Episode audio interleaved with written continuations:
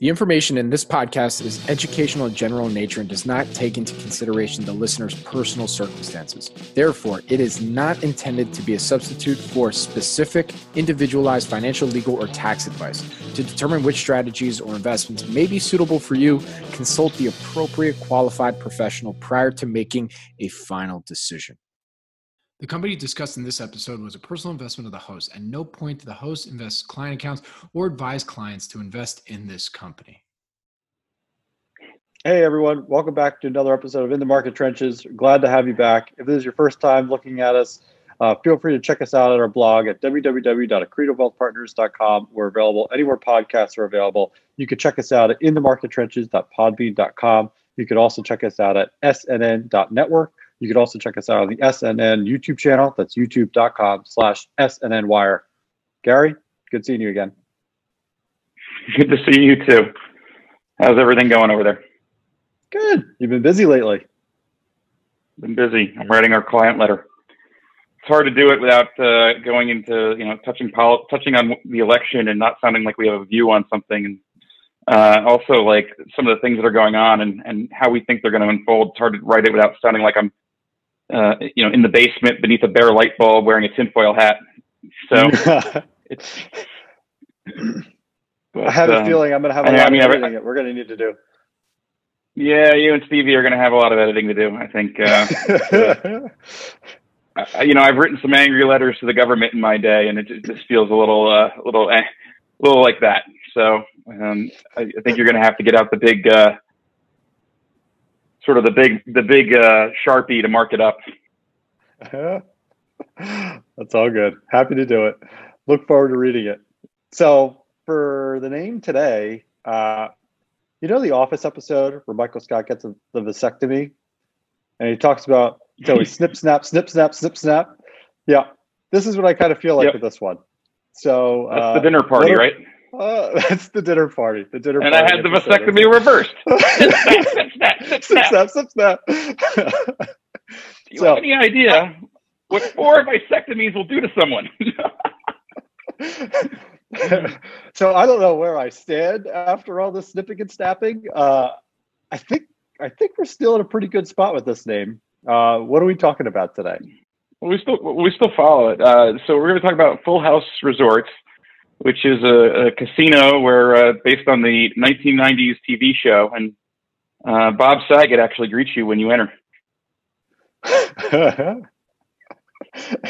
no, uh, there's no, no, no, hey, no. With, no, with microcaps, uh, anything goes in microcap land. It's, maybe you knew something. I mean, I we've didn't. seen some crazy stuff for sure, but uh, it hasn't. It hasn't been that crazy.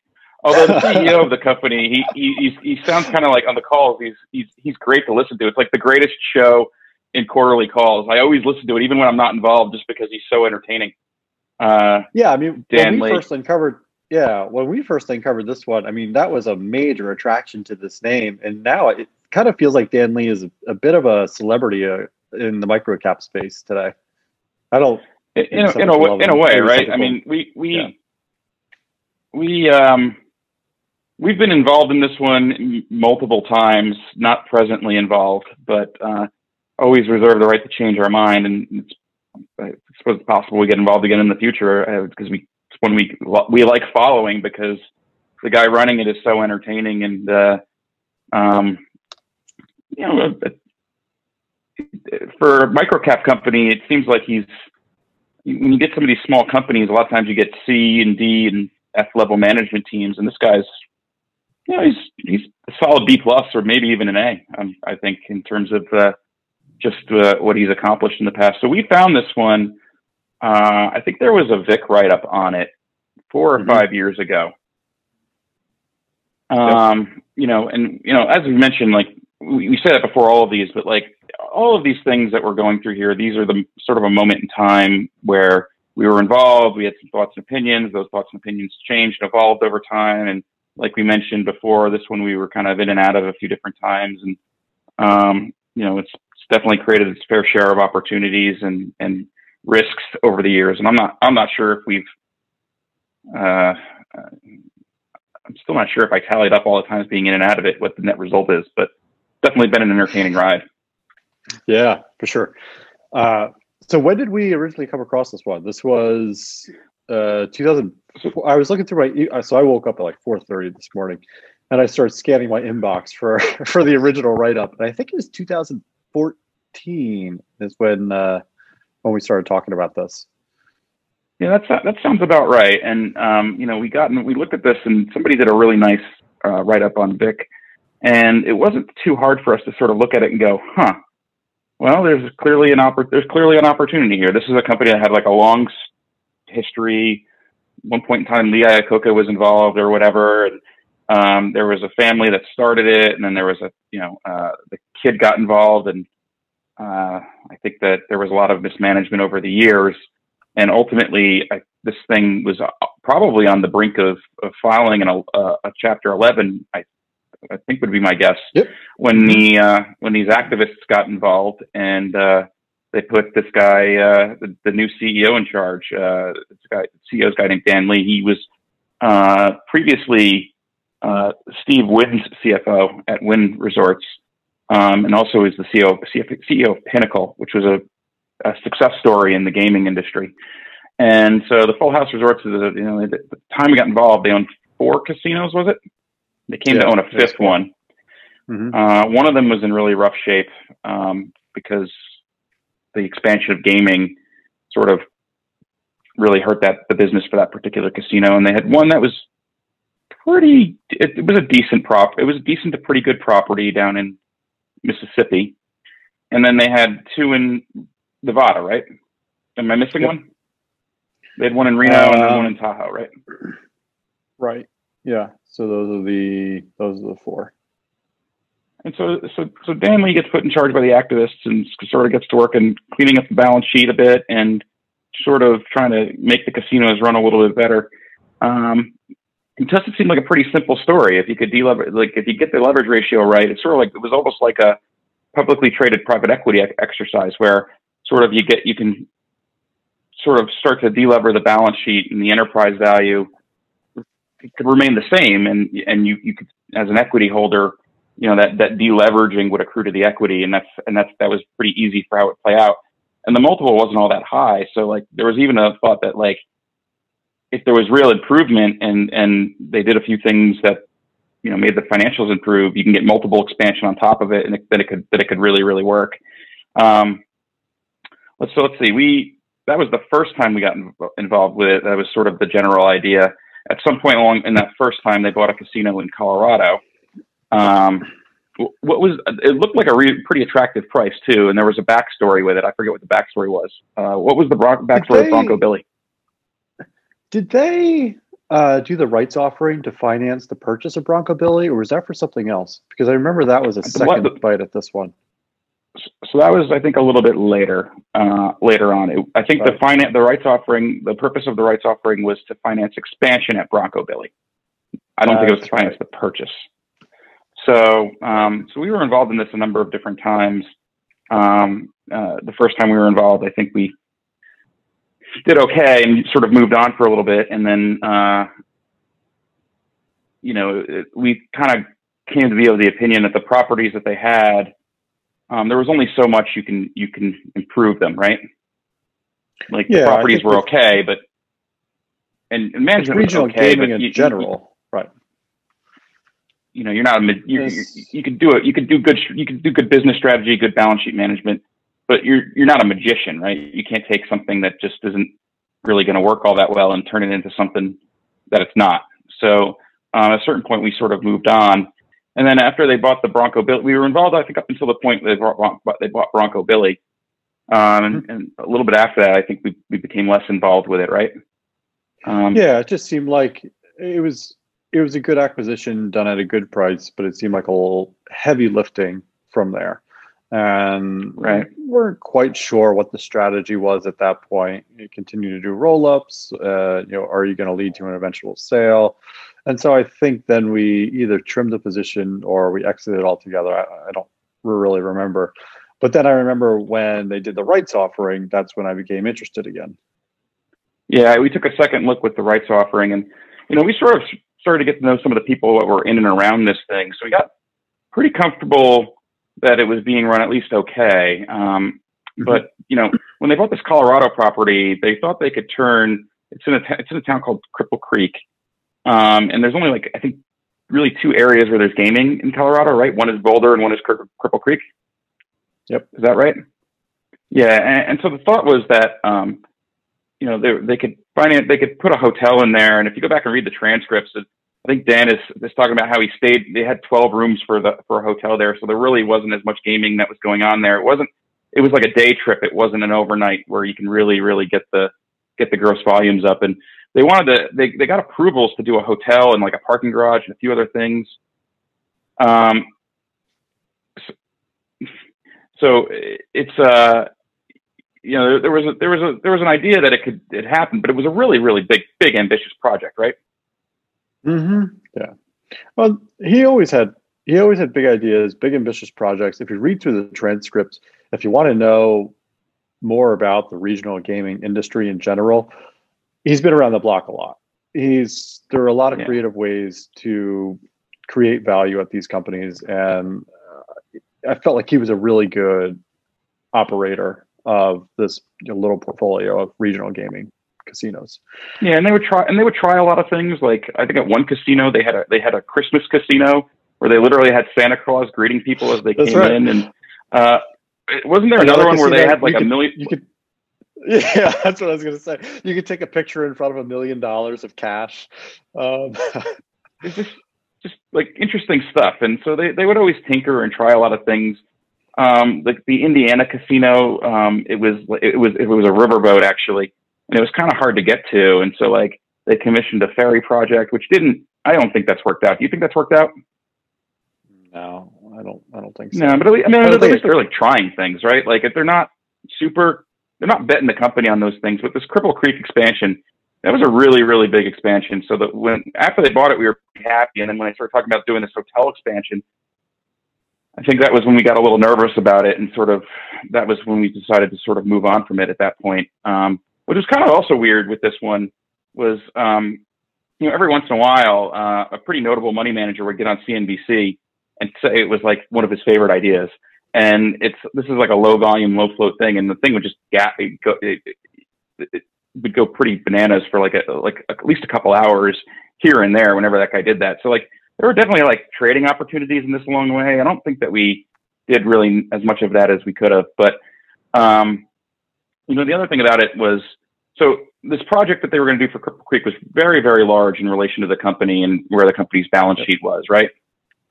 And so we had sort of moved on from it at a certain point, and then uh, was it a year or two later?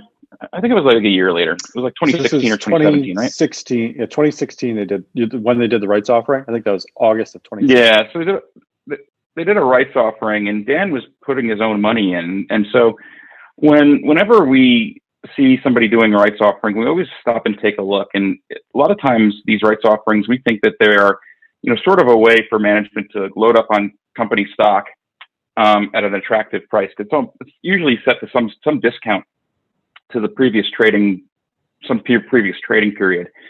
And so, it, even if you don't own own it when the rights offering is announced, a lot of times people who are involved in these things, they'll finance their participation in the rights offering by selling the stock. So you have sort of this mechanical aspect in the market going on. So like rights offerings, we we we like them. They're a place that we commonly look for stuff. Um, anything I'm forgetting about this rights offering? No, I mean, so he was going to. So he had already done some insider ownership and insider purchases on his own. He was going to participate fully on the rights offering. He was also part of. I don't know if it was a backstop party or if he was the backstop. I don't remember that. But anyway, he was going to be a part of the backstop, if not the entire backstop of the rights offering. And so, just to build on your point, you know, this is a way for if Dan wanted to go out in the open market and buy shares and increase his ownership, he couldn't do that reasonably without blowing out the stock price. And so, the rights offering was a great opportunity for him to own more of this. They did it at a pretty decent discount to its where it was trading. Yeah. And so he got a good price on it. All the shareholders got a good price on it if they exercised or oversubscribed on their rights. Um, I don't think these are tradable rights. I think they're non-tradable. And so whenever there's a right, no, they weren't tradable. Sometimes, Yeah. So sometimes the rights will be tradable and you could buy just the rights in the open market. This one wasn't. So you had to be a shareholder as of the record date to be entitled to receive those rights. Um, but anyway, yeah, I thought it was it was interesting. It you know, whenever you see an insider like that trying to get more of the uh, more stock via rights offering, I mean, we always kind of take note of that, or it's just noteworthy. Um, and so I think that was another go around that we had with this one. Yeah, because, and then after that, ha- after that, ha- like we, when, after that happened, um, I think you know they they commissioned their project and what have you, and we were involved for a little bit more, a little bit longer. I, I think we were in and out of it again, and most mm-hmm. recently we were in it last year. Um, you know, and what was that? That was the expansion of the sports gaming, right? Right. Yep. So they got the sports gaming licenses, which basically solidified a certain amount of uh, revenue to them, and they had to put up, I think, no capital for that for it, and so right. super attractive. Uh, but they still have this kind of overhang of uh, one, they have to refinance their debt, and two, I don't know how they're going to fund this expansion because that's still hanging out there. It was kind of put on pause with this whole pandemic situation. Right. Um, well, with, with, so, the, with, the, pandemic, they actually had to shut down all of the casinos and basically mm-hmm. almost mothball them for I don't know six weeks at least, and then you know bring them back online gradually. So that really created some uh, you know there was some balance sheet risk to, to it at that point. But uh, we got involved again around the expansion of the gaming, which I think was 2018, was it? I think it was 2018. Mm, maybe late late in 2018, maybe. Um, 18, 18 yeah. into 19. Uh, uh, that there was there was the gaming expansion, and that kind of happened state by state, and a lot of the states stapled the gaming, the online gaming rights or the sports betting rights to um, physical locations. Uh, for, for a variety of reasons. And so when that happened, we thought, we sort of thought that there was, you know, a way to get a pretty meaningful EBITDA lift with just this stuff coming online. And so that was our kind of our impetus for getting involved the third time. Um, and then COVID happened.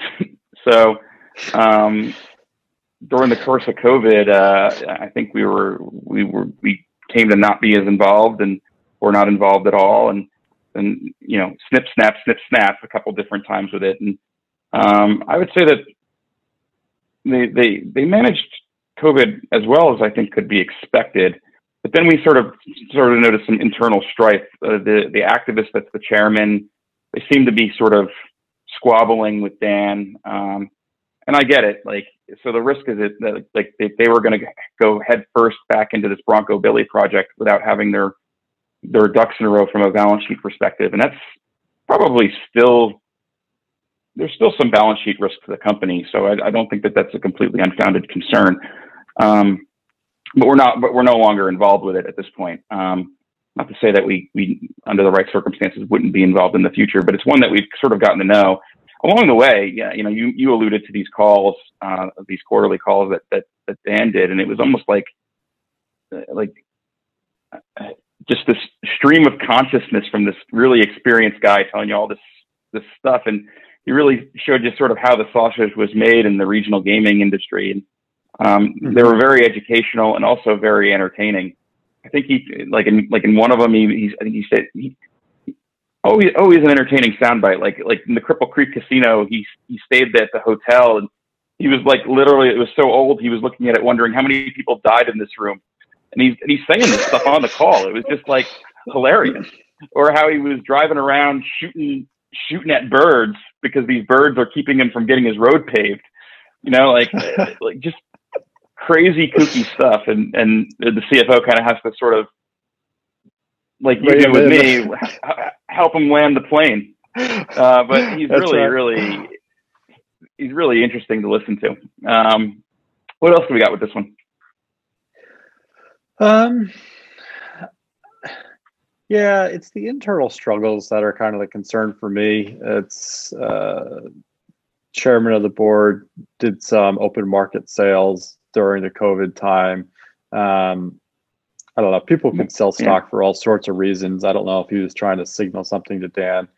Frankly, I thought by this point they would have sold the casino. Um, but I get it. There have been some setbacks along the way, but there's always some kind of setbacks with these things. Uh, they still need to take care of their debt. They need to refinance that. Um, I think they got some covenant relief through COVID, um, but at some point that needs yeah. to be addressed. And still, it's I don't know. I I still think that you know one of the best ways out maybe to just sell the casino after they could take care of their cap structure a bit. And, and some of the people maybe sort of wondering why it was sort of snip snap with this all along, why we just didn't, you know, sort of buy it and hold it. Um, we don't, we're not normally trading a lot. And like when the period of time that we owned it, it was probably, it wasn't very a short period when we owned it. It was more like at least six months, usually a year, maybe a little bit more. Um, but you're dealing with sort of a cyclical industry and a, and a leveraged balance sheet. So you got to be, in our view, that's one, that's, a, that's the type of position number one, we don't take for clients because it's small and we can't do it in scale for, for everybody. But number two, it's just not the type of thing that, that our clients are looking for. Um, but it's, it's, we have our own, we do have our own investing ventures here and there. And so this is a, a journey that we were interested in following and being involved in and, uh, you know, I, you know, learned a lot along the way, but, uh, sort of the snip snap snip snap with it is just a function of the cyclicality of the business combined with the leverage on the balance sheet. Um, it's the kind of thing that it's hard to sleep particularly well at night when you have that dynamic, right? And COVID really highlighted like the worst case possible scenario for this thing, which we never even really considered could happen. But it, but a lot of things happened with COVID that I don't think anybody considered, uh, you know, possible before it happened. So, and, uh, you know, we we not forecasting a global pandemic that closed the casinos for six weeks and uh, you know the capacity constraints of bringing them online and what have you. Um, you know, it's it's not it's it's the kind of thing that uh, you know the kind of position we just feel like we needed to manage a little bit more a little bit more tightly. And there were sometimes we owned it where we did okay, sometimes where we lost money. I haven't even added it up to know what the net effect of it was, but you know, it's you know all of these all of our all of these are sort of our thoughts as we owned it sort of along the way, recognizing the risks of the cyclicality and the balance sheet. Yeah, uh, I think that's it. I mean, through through the COVID time, and everyone doing this with their portfolio. You have to make an assessment of how would a shutdown impact this company. Um, do they have enough cash on hand to weather the storm? And you have to have your own view on how long the storm would last and when they are able to reopen. Are people going to go to the casinos? Are they not going to go to the casinos? Are they going to spend the same amount of money? I mean, there's just a lot of decisions that need to be made. Um, at a certain point, if you think they're going to survive, you're probably more, I don't know, forgiving with your entry price if it's low enough. Um, but yeah, I mean, you have to make an assessment of what the business is valued based on the environment that we're operating in. And so um, it's interesting. I don't know what the net effect has been either. I've learned a lot uh, from listening to Dan, from following this one, learning about rights offerings, um, seeing how good leadership and good management can can change a company. I mean, this originally started from company that was beaten down and left to the wayside, and in came activists, a good management team, and yep, they made a lot of good decisions. But at the end of the day, it's still regional gaming, and it's just a, a handful of casinos. So it's yeah, I, I, I think like for you us, said, I mean, limited what you can do. Yeah, and for us, I think it was a toss up sort of between I think our view was maybe they shouldn't be trying to do this hotel project themselves, right? Right. Is there someone else out there with a better balance sheet that should be doing this? I mean, that was kind of our our thought along the way. Yeah, that was sort of something that can sort of consistently nagged on us. And I think if you talk to people who have been involved in it and either are no longer involved in it or whatever, what their chief concern is is sort of that whole project. But you know, Dan's also hit home runs in in, in his career. I mean, uh, you know, he's mm-hmm. there's he's done a few big projects, and so you know, it's sort of one of those things where I think I think they're kind of capital constrained on this one, and so. Um, but you know, maybe if the project's good enough, they can they can go get a partner or go get financing, and maybe that would change our view of it in the future.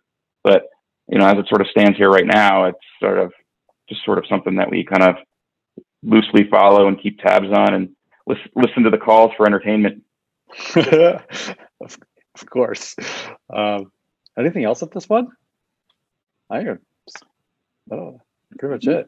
No, I think I mean I, I think that that's it. I mean, you know, our, our wish when we went into it also I think was that maybe they would ultimately sell this to somebody, but yeah. you know, it's uh, you know that ha- that hasn't happened. So maybe that's part of part of some of the, the internal strife. I don't know enough about it to say that that's true or not, but um, you know, that's that's real that's really all there all there all there is to this one. And you know, like I said, all the stuff is these are our, our thoughts and as as we went along in this thing, and um, it's just a moment in time. It's not a reflection of where they are today necessarily. Um, and uh, what else? Yeah, I think that's it. You know, thank everyone for listening to us. Uh, remember, check us out on our blog, www.accretivewealthpartners.com. We're available anywhere podcasts are available. Check us out at inthemarkettrenches.podbean.com. Check us out at snn.network. Check us out at the SNN YouTube channel. That's youtube.com slash SNNwire. Uh, everyone, thanks for listening to us. We really enjoy doing this. Gary, you want to close us out? Yeah, I, if uh, you rate and review us, it helps. And uh, if you uh, you or someone you know would like to be a guest on our podcast, we we always love stories. So, yep. Thanks, everyone, and we'll talk to you soon. The information in this podcast is educational in general in nature and does not take into consideration the listener's personal circumstances. Therefore, it is not intended to be a substitute for specific, individualized financial, legal, or tax advice. To determine which strategies or investments may be suitable for you, consult the appropriate qualified professional prior to making a final decision.